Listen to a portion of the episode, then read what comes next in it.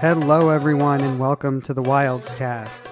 Today's episode is a rebroadcast of a Lunch and Learn on Facebook Live. The topic is The Road Back Confronting Intermarriage and Assimilation. Uh, we reference an article throughout the show, and you can find the link to that document in the show notes for this episode. So, without further ado, here's Rabbi Wilds. You should have the handout for our class.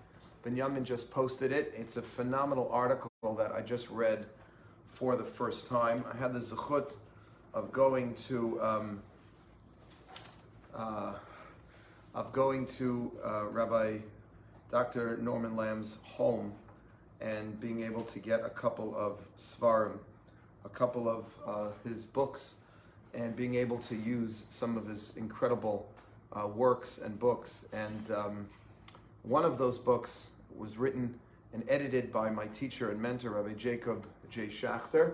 This is the book right here uh, Jewish Tradition and the Non Traditional Jew. And the, the, entire book is devoted to uh, scholarly articles by some great uh, rabbinic and other scholars um, on the whole relationship between Jews who are observant, Jews who are not observant.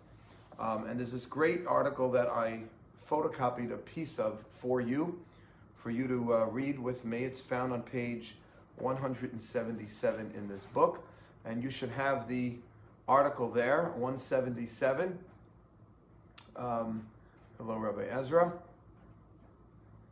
Hold on. Okay, so this article is called "Our Jew, All Jews Are Responsible One for the Other," and was written by Rabbi Nachum Rabinovich. Rabbi Nachum Rabinovich is one of the great rabbinic scholars um, of our generation. Fortunately, passed away and uh, was the head of a very, very prominent uh, religious Zionist institution in Israel. And um, he said something really interesting. And uh, I didn't photocopy the entire article because it's really long. Um, I just photocopied one um, piece of this. And it starts on page 195. That's what it says in your handout. I want to just recognize the presence of Avi Mori, my father, my teacher, who's here. And uh, thank you, Ezra, for giving Zadie a copy of uh, the photocopied part. Dad, you see where it says education? The road back to Torah. You see that there? We're going to be reading. This is from Rabbi Nachum Rabinovich, a great, great rabbinic thinker in Israel. Listen to what he said. It is, however, not possible for us to fulfill our obligation of arevut merely by welcoming non observant Jews when they happen to enter the synagogue. Now, he's talking about the mitzvah, it's a rabbinic dictum, Kol Yisrael Arevim Zebazeh. Hello, Marissa Espat. Welcome, Marissa. Pleasure, pleasure to have you. And let's see who else is joined on here. Um, I'm not seeing names, but I see we have a beautiful group. Thank you all for being here. So, he's talking about the obligation of what's called in Hebrew arevut. Arav, ayin reish bet is the Hebrew word for guarantor. So if you get an apartment in the city and the landlord wants you to have a guarantor, someone to sign at the bottom, so that if you can't pay your rent, who do you go to for the rent? You go to the Arav, you go to the guarantor. And the, uh, the rabbis teach that Kol Yisrael Arevim Zebazeh, all the Jewish people are guarantors one for the next. And that's the source for the work that MJE does, which is reaching out and trying to engage our less affiliated Jewish brothers and sisters. We consider it a responsibility. All Jews are, uh, are guarantors, if you will, for each other. So he says that um, it's not possible to fulfill this obligation simply by welcoming people to synagogue when they show up, if they are individuals that were not raised in the Jewish community, right? When they just happen to enter the synagogue. No. Our essential task, he says, next sentence, is to go out and attract them to Torah and to religious observance. Here, too, our rabbis provided us with very useful guidelines, and we need only to follow their advice. And what we're going to see, and my son Ezra is in the background here, because I said this at my son Ezra's bris. One of the reasons that we named Ezra Ezra was not uh, in honor of Rabbi Ezra Cohen. That would be weird. And uh, he's still with us, thank God. And the, it's only the Sephardim that name after the living. I, we named Ezra after the great prophet Ezra, who's always seen in the prophets with Nehemiah. And he continues to say, in many respects, our age parallels that of the return to Zion in the era, in the era of Ezra and Nehemiah. An explicit verse describes the experience of those days. And I, I shared these verses at my son's bris because we wanted to name him Ezra because when the Jewish people, after the Babylonians destroyed the first temple, they were exiled into ancient Babylonia. They lived there, and within a 70 year span, they began to assimilate.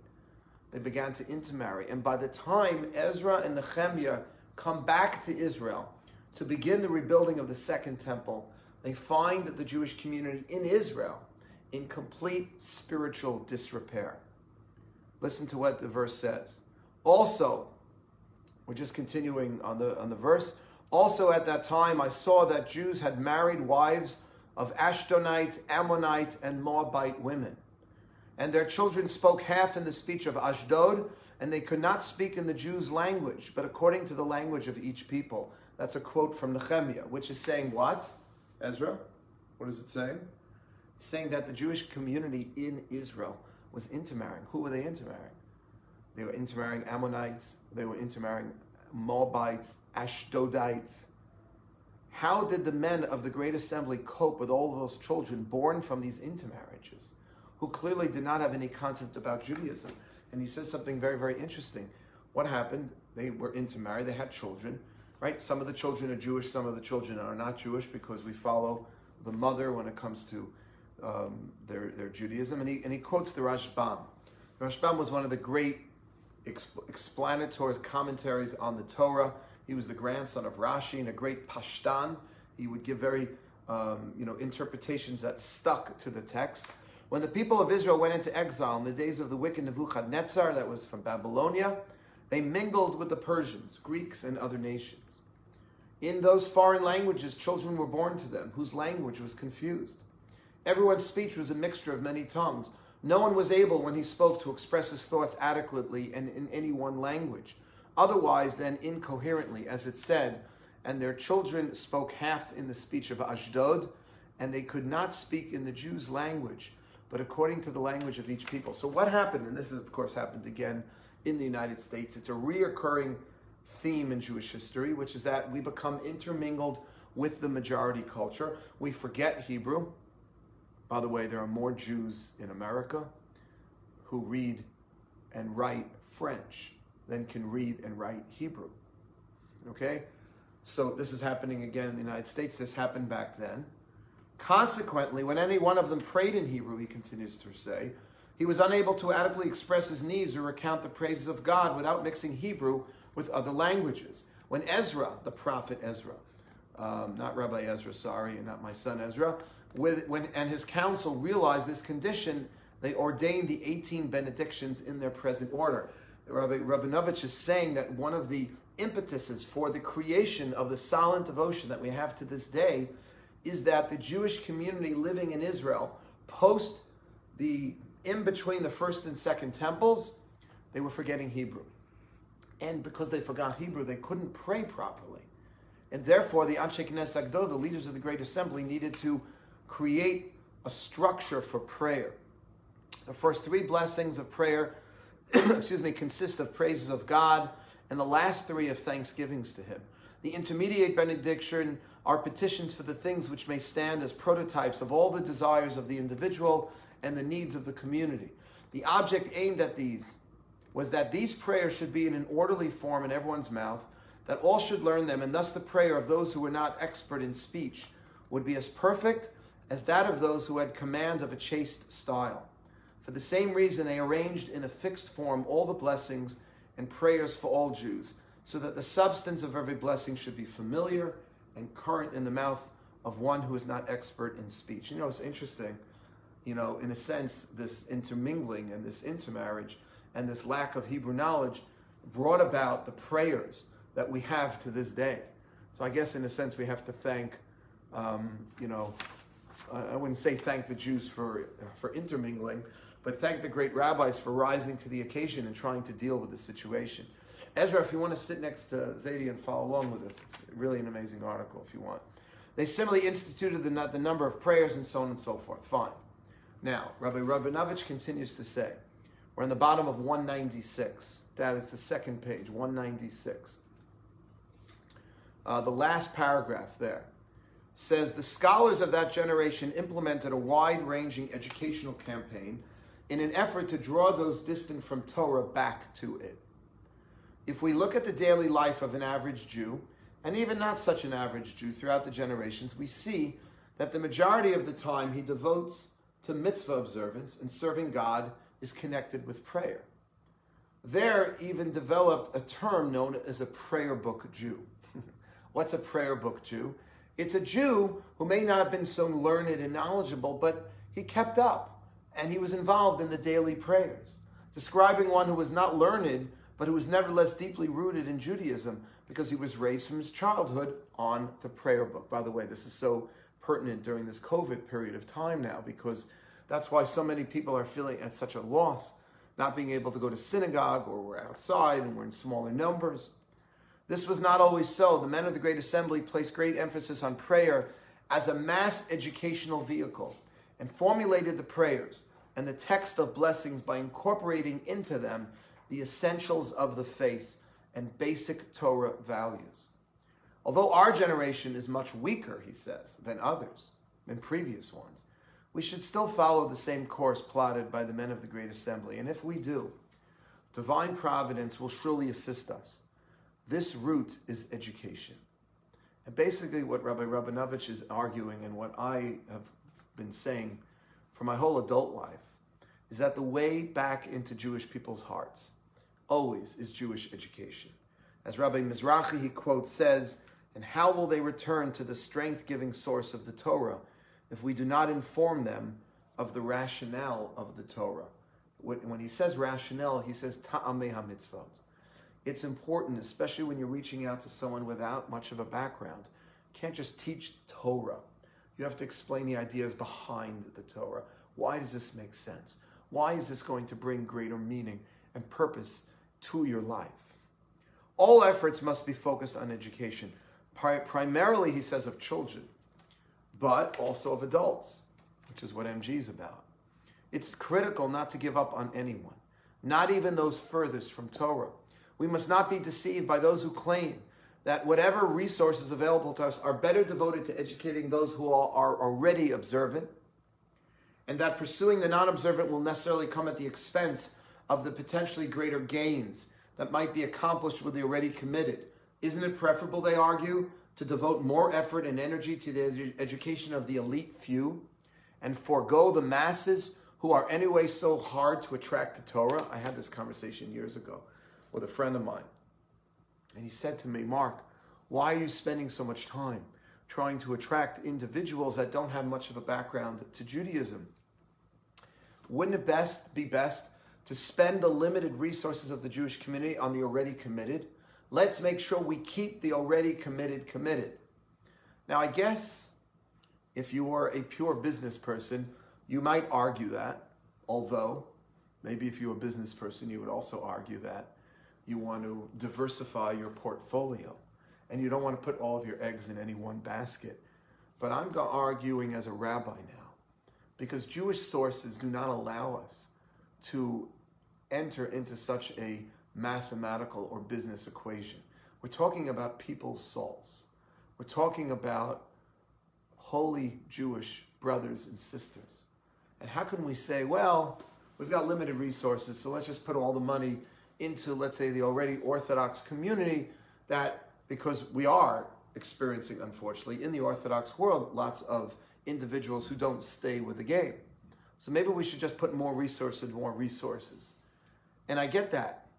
But what are you going to do with the literally 85% of American Jewry? 85%. That is not connected, that is not growing up going to Jewish day schools and not learning the substance of what keeps, ultimately keeps Jews Jewish, which is Torah wisdom and Torah knowledge, inspiration, purpose, and meaning that you can get from being Jewish. Yet, historical precedent, we're continuing, bottom of 197. 197 on the bottom, last paragraph. The handout, if you guys just, anyone who just popped on, we're reading an amazing article written by Rabbi Rabinovich, 197 on the bottom. Ezra, can you just do me a favor? Just get me something to drink. This is supposed to be lunch and learn, and that's going to be my lunch. Yet historical precedent argues against this position. When the standardized prayers and blessings were first instituted, there were undoubtedly a few Jews who had previously been able to reach great heights in their private worship and who were now constrained by the newly imposed formal nature of the prayers and blessings made incumbent upon all Jews, rendering their personal prayers more routine and less inspired. This is always the problem. Whenever you routinize something, whenever you systemize something, and you say, here's the text, say it three times a day, it's always going to be a little. Thank you so much.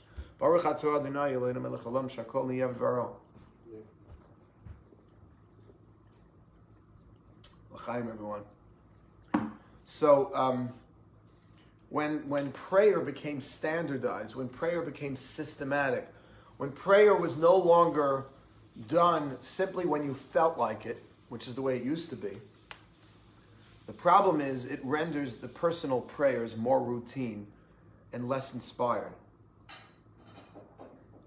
But the benefit of the group at large was determinative, even at the expense of these elite few. Meaning, the Jews who were praying before the Anshe Knesset Gedola, the leaders of the Great Assembly, standardized prayer, and they created the prayer book that we have to this day. The Siddur. The word Siddur comes from the Hebrew word Seder, which means order. They ordered, they structured the prayers in a certain kind of way.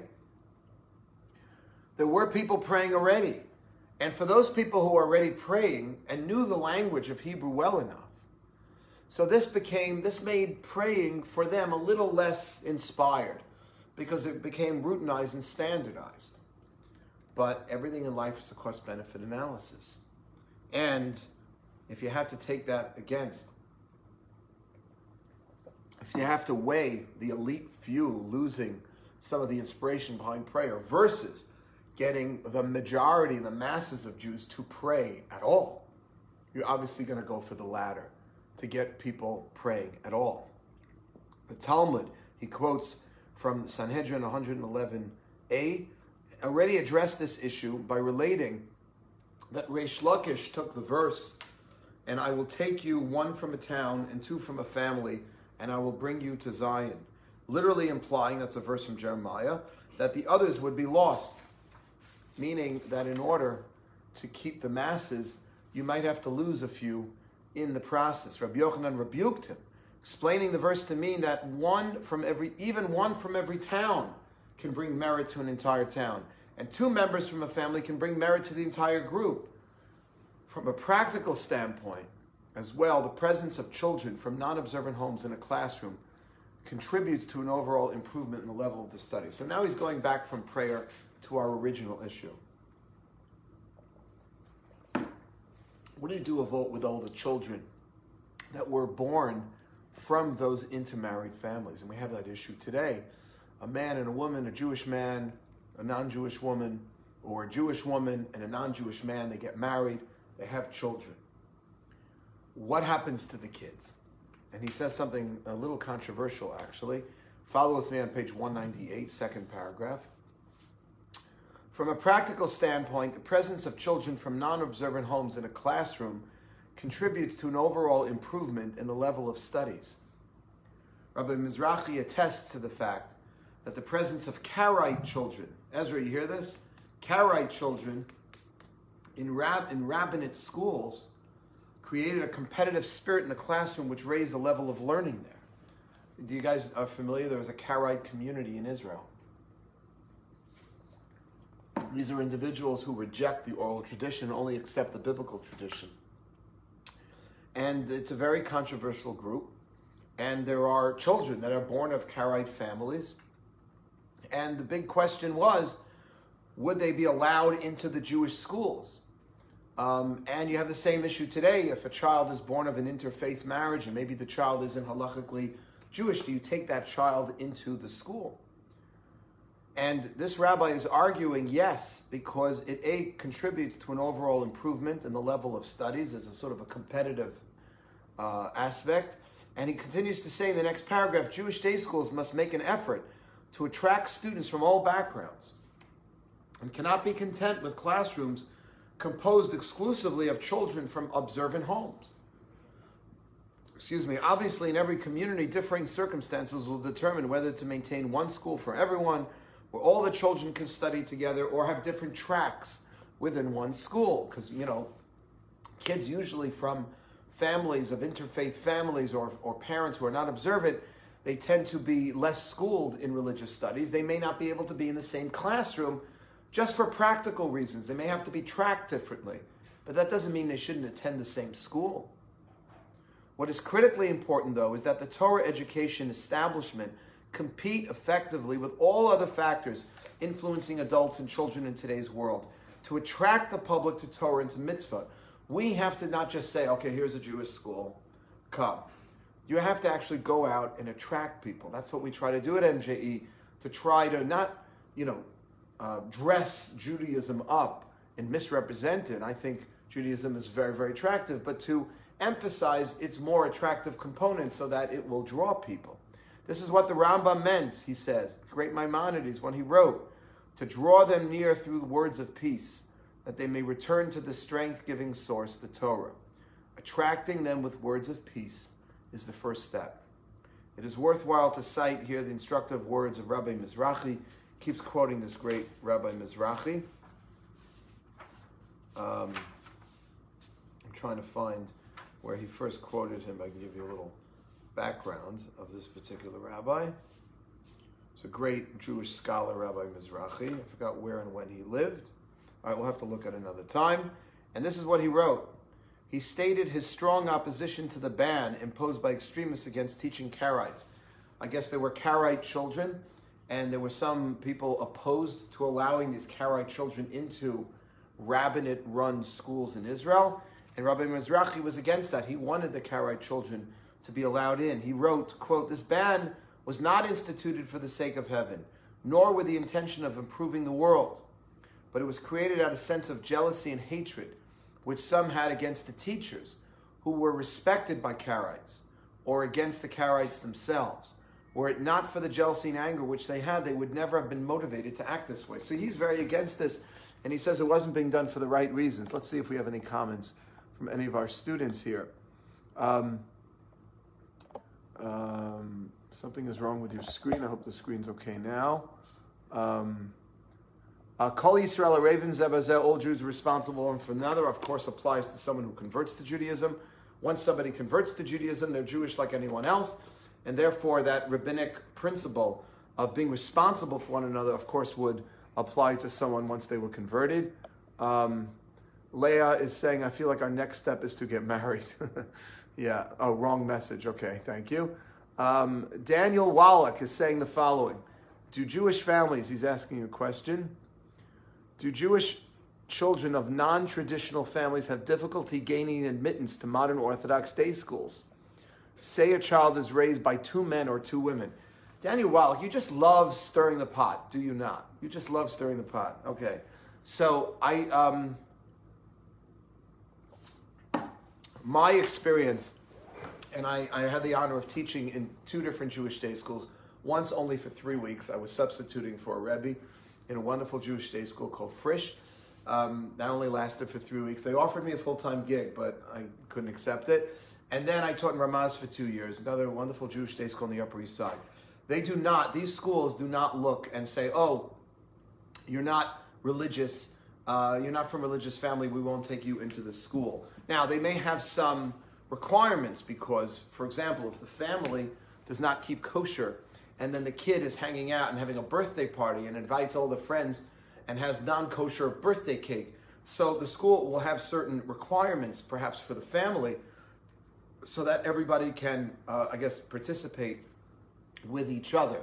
Um, the other question you asked, I don't know enough about this question. This is more of a modern issue.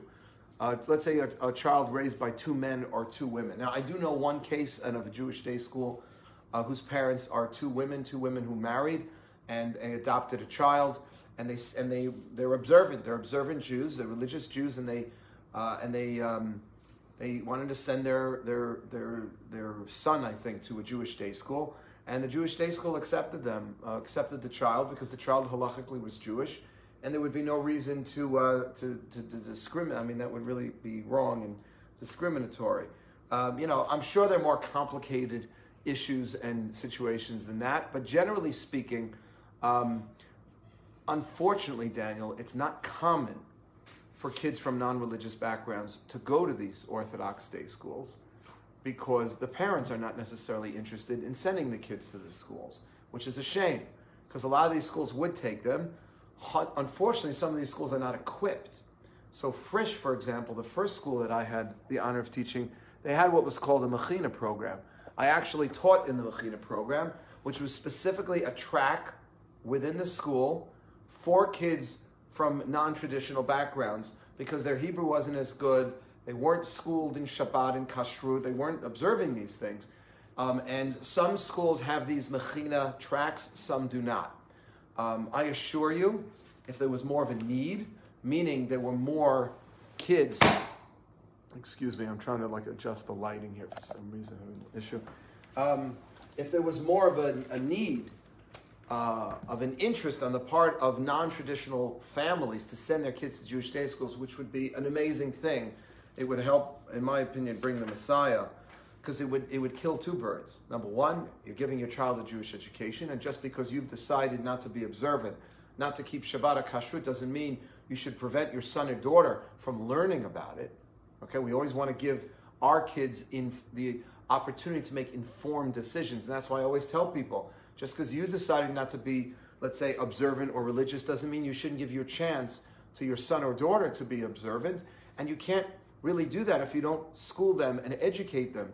And unfortunately, the Hebrew school system was pretty much a failure in the United States, notwithstanding a couple of exceptions here and there of some people who had good, positive experiences. Most people with whom I've spoken that have come to MG over the years that had the Hebrew school education, it's just, it didn't work.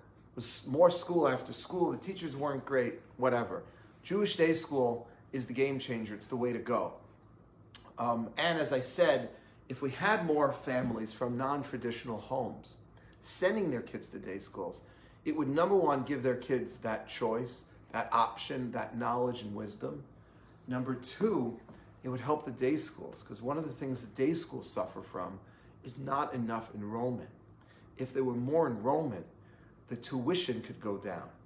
Tuition is very expensive in day schools because separation of church and state, there's just not enough money from the government and there are not enough people. There are just not enough kids in the schools to get enough tuition from enough people to drive the price down a little more. So it would be amazing. And Daniel Wallach, maybe that's a great next project for you to start a campaign um, to send um, kids, all Jewish kids. And I'll tell you where you would start to do your research. You're going to think twice before asking a question next time. I would go to England and South Africa, because and Australia, because you know what they have in England, Australia, and South Africa, subsidized Jewish education. Their UJAs pour a lot of money. UJA is like the big federation. Federation. This has been one of my critiques of Federation. They do amazing work for Israel, amazing work for social services, but in my opinion, they should be funneling a lot more money into the day school system, and they don't. They do it in Australia, in South Africa, and in uh, England. Now, in all fairness to the UJA, um, they are also able to get monies from government, which they're, they're, the, the separation of church and state are not as strict in those countries as is in the United States. But they give a lot more money from, um, from those uh, fundraising apparatuses to day school. And that's why kids coming from England, Jewish kids from England, from South Africa, from uh, Australia, even if their parents are not Sabbath observant, they don't keep kosher, they're not tradition, you know, they're more non-traditional. They're sending their kids to day schools just the same. It's just in the United States we don't do this, and it's a big problem. And it's one of the reasons why we have so much um, veering off, if you will, just because you can't expect somebody to be connected if they don't understand why it's worth being connected. And without a proper Jewish education, how are you supposed to know? Let's read a little more. There are indeed many problems, particularly with regard to the children of intermarriages. But these two can be solved if only there is proper intention of, quote, drawing them near through words of peace. And if the parents are prepared to commit themselves to having their children study in a Torah observant school. Torah scholars in last generation have already dealt with the criteria necessary to convert a child born of a Jewish father and non Jewish mother, requiring that the father agree with the mother's consent both to circumcise his son and to have him or his daughter undergo a ritual immersion for the sake of conversion. Their ruling applies even if he cannot guarantee that the children will study in a Torah observant school. How much more so would it be, apply when such a guarantee could be forthcoming? Clearly, all the factors must be carefully considered, especially whether the school is of the sort which can influence the child positively. But here's, and this is me speaking, if the school can, can um, positively influence the boy or girl to be more Jewishly educated and connected, I mean, th- this could be a game changer for so many Jews in the United States. Indeed, it was on the basis of such positive consideration that Rabbi Yechiel Yaakov Weinberg, one of the great halachic poseks of the previous uh, generation, permitted the acceptance of a child to a Jewish school, provided at the age of 13 he converted halachically. He allowed kids that weren't technically halachically Jewish allowed into the Jewish day school as long as the parents promised that the child will be converted upon their bar or bat mitzvahs. One must take into account the fact that if the children will not be converted at a young age, but will nevertheless continue to live in the Jewish society and appear as Jews, then in all likelihood other Jews may inadvertently marry them. This is a big problem. This is, by the way, one of the issues that MJE contends with. Sometimes we'll have somebody applying to come on our ski retreat, on our spring retreat, and we'll ask people if they are, uh, you know, it's not a lovely question, but we have to ask when it comes to these very social environments, is the person applying to come on the MJE ski retreat or the spring retreat or the trip to Israel Jewish? Because if they're not, and they're not open to conversion, then what we're doing is facilitating intermarriage because we have, thank God, so many people who meet and marry at MJE. Just yesterday, two MJE graduates got married. I want to wish a mazel tov to Stacy Glick um, and to uh, Yossi Mervis, both of whom got married yesterday.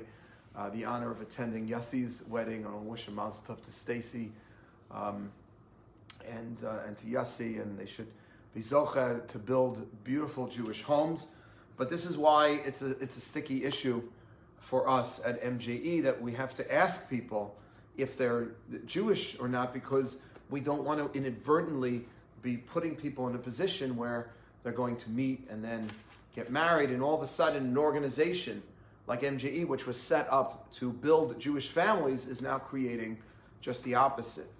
It seems appropriate on page 200, we're up to page 200, to summarize with a quote from Rabbi Herzog. Now, Rabbi Herzog was one of the former chief rabbis of Israel.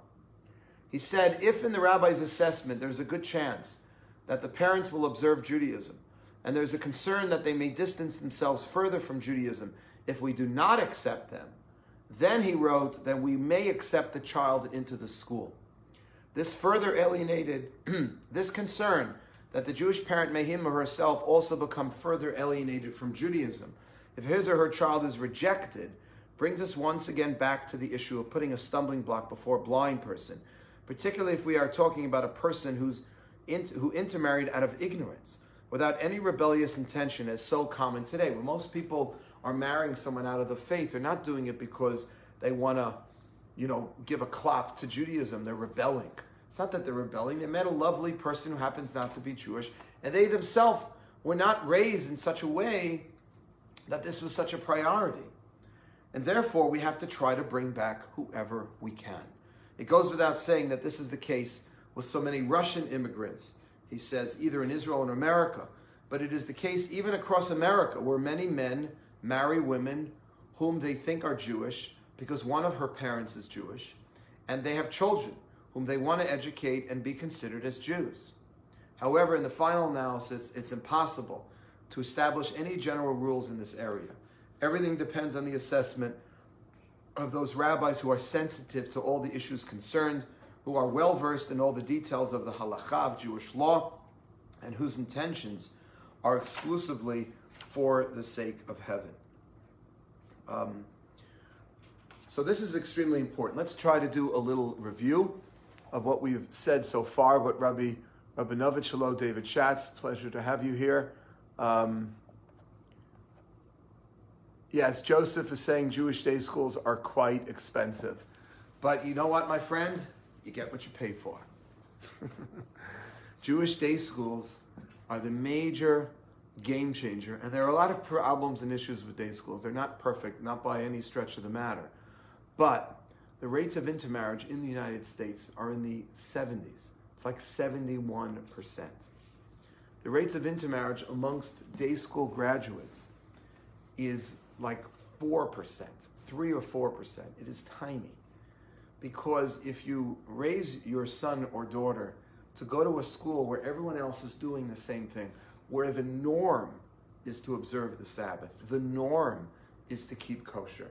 And by the way, you should just know those of you listening in who did not go to day school or don't know any friends of yours whose kids go to day school, it is a big spectrum. You have kids coming from families that are not particularly observant. You have kids coming from families that are very orthodox and very observant.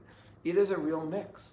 And that's actually one of the beauty, beautiful things about day school. It's not a completely homogeneous kind of group. And you don't have to say to yourself, well, I'm not that religious, therefore I'm not going to send my kids to day school. No. If you have an interest in furthering the education of your children one day, giving them something perhaps that you weren't given in your childhood, more than a Hebrew, day, Hebrew education.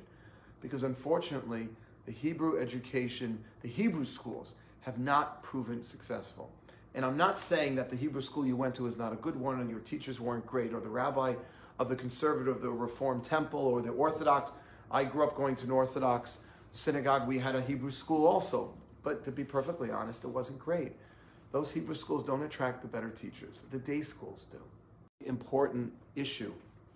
In a very, very important issue because as you heard the statistics before, the difference in intermarriage and in assimilation rates between kids that go to day school and kids that don't is massive. And I will tell you the main reason for this is the following. The main reason, in my opinion, is, is that Judaism is sustainable when it's normalized. What does that mean, normalized? Kids are not heroes. They're not spiritual heroes. Kids are just kids. And kids are going to basically follow the path that their parents place them on, usually. Once in a while, you get a rebel. But generally speaking, if the parent puts the kid on a decent path, whether it's a, Torah observant one, it's not a Torah observant one, the kid's going to usually, usually follow unless there's some problem, there's some issue. And there are problems and issues, of course, as well. Um, but um, it's, it's, it's normalizing Judaism.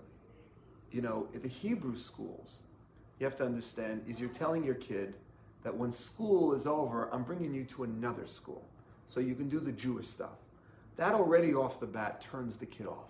What kid, what teenager or, I don't know, 12 year old kid wants to go to a school after school is done to sit in another classroom? I don't care how interesting you try to make the material. What the Jewish day schools have done brilliantly is to weave together the Hebrew, the religious, the spiritual, together with the general and the regular. Now, it makes class longer, no question, but once you're in that world and everyone is doing that, and everyone is in school till 4:35 o'clock, or even 5.30, depending on the school. And I know that's much longer than public school gets out at 2.30. But having gone to day school myself, yeah, I saw Forest Hills High School, public school getting out at 2.30, but that wasn't my world. I was with the friends I was with, so I wasn't looking at their 2.30 versus my 5.30. I was happy where I was. I liked my friends. I liked the school. It was cool. And then Shabbos was something you did because everybody did it, and people were getting together on Shabbat and hanging out with each other and, and enjoying Shabbos and enjoying putting the phone down. And it just normalizes the whole thing.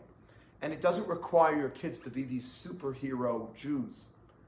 You know, I want you to keep Shabbos. Mom, Dad, none of my friends keep Shabbos. My, my friends are going to the ball games on Shabbos. My friends are eating whatever they're eating right? You put, you put your kid in that environment and you expect them to be observant, that's, that's unfair.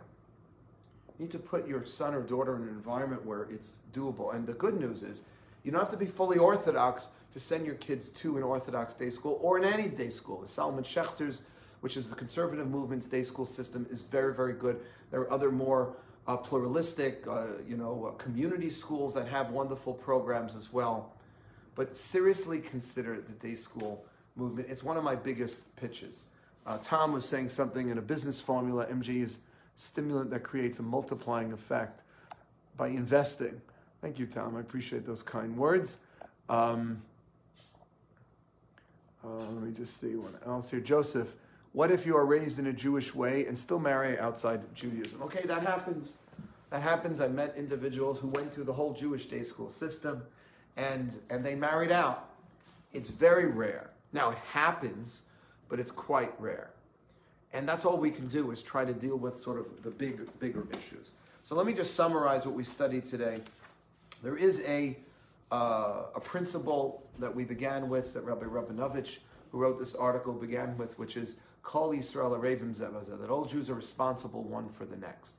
And it's not enough to simply welcome people when they show up. We have to go out, I don't want to say recruit, but we have to go out and demonstrate why Judaism is worth sacrificing for, why Judaism is worth um, uh, giving something up for and having that as a part of your life. We then discussed uh, that this is a, not a new situation where we have many of our Jewish brothers and sisters who are not connected. This was something that the great prophet Ezra, when he came back to Israel, he found the Jewish community in ancient Israel in spiritual disrepair, lots of intermarriages happening. And what did they do with the kids of those intermarriages? They put those kids in Jewish schools and they tried to get the parents to convert the child if the child halachically was not Jewish. And that's something that we continue to do to this day. He went on to say that Jewish schools have to make an effort to attract students from all backgrounds. I'm a big believer in that. And if it doesn't work out educationally because a kid from a, a background whose parents are not observant, so doesn't know anything about Shabbat or doesn't have their Hebrew, is not as good. So develop a separate track like the Frisch School had when I used to teach there many years ago. Um, every school, in my opinion, should have what's called a Mechina track. Yeshiva University, where I have two of my boys, uh, Yosef, my oldest, just graduated from there. I went there. Rabbi Ezra's watching, went there. We all went there. It's an amazing program. They have three Judaic studies programs, four. One of them is called Mechina. My friend, Rabbi Johnny Schippel, amazing charismatic rabbi from the Upper West Side. Rabbi Johnny Schippel is the head of Mechina. They get a lot of kids coming to college, Yeshiva University, which is an Orthodox institution, that are not from Orthodox backgrounds, that come from Reform, Conservative, or completely unaffiliated. And we have a Mechina program. We have a track that is designed for individuals that don't have that formal background, that formal Jewish education. But our institution should be taking care of everyone, not simply those who are already with the game and were raised with this. We should have much more heterogeneous. We shouldn't be so homogeneous, is what I'm saying. Uh, and I think that's a really, really important uh, lesson. What we're going to continue with tomorrow are the last few pages of this article, which is an amazing, it's called A Just Weight and Balance. And we're going to speak about the difference between Moses and Samuel uh, when it came to outreach and a fascinating story from the Talmud that we're going to learn that is also going to shed some modern day relevance on this very important issue as to how we can reach out and how we can be connected and keep as many of our Jewish brothers and sisters in the fold, connected and growing and finding purpose and meaning in their Judaism. Like I hope you're finding in our lunch and learns and everything else we do.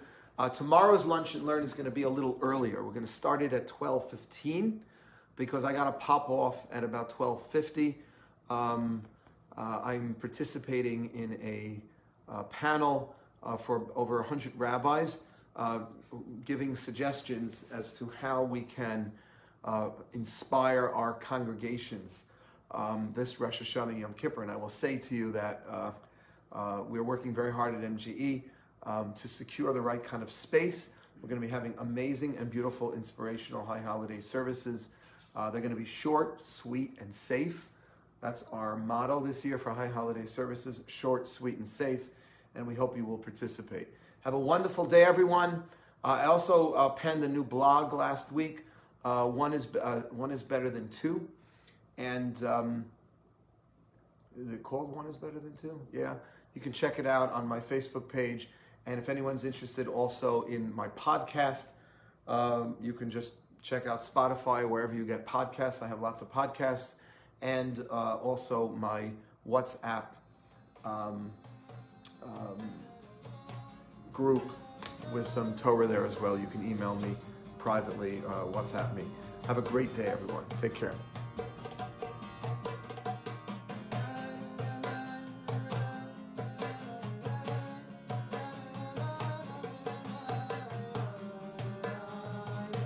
We hope you've enjoyed this episode of the Wildscast. Subscribe to our show on Spotify, Apple Podcasts, Google Play, or your favorite podcast app. If you haven't already, please leave us a review on the Apple Podcast Store. It only takes a minute, and when you do, it helps others discover the show. Music from today's episode comes courtesy of Yosef Wildes. For more information about the Manhattan Jewish Experience, please visit our website at jewishexperience.org or follow us on Facebook, Twitter, and Instagram. Thanks again for joining us.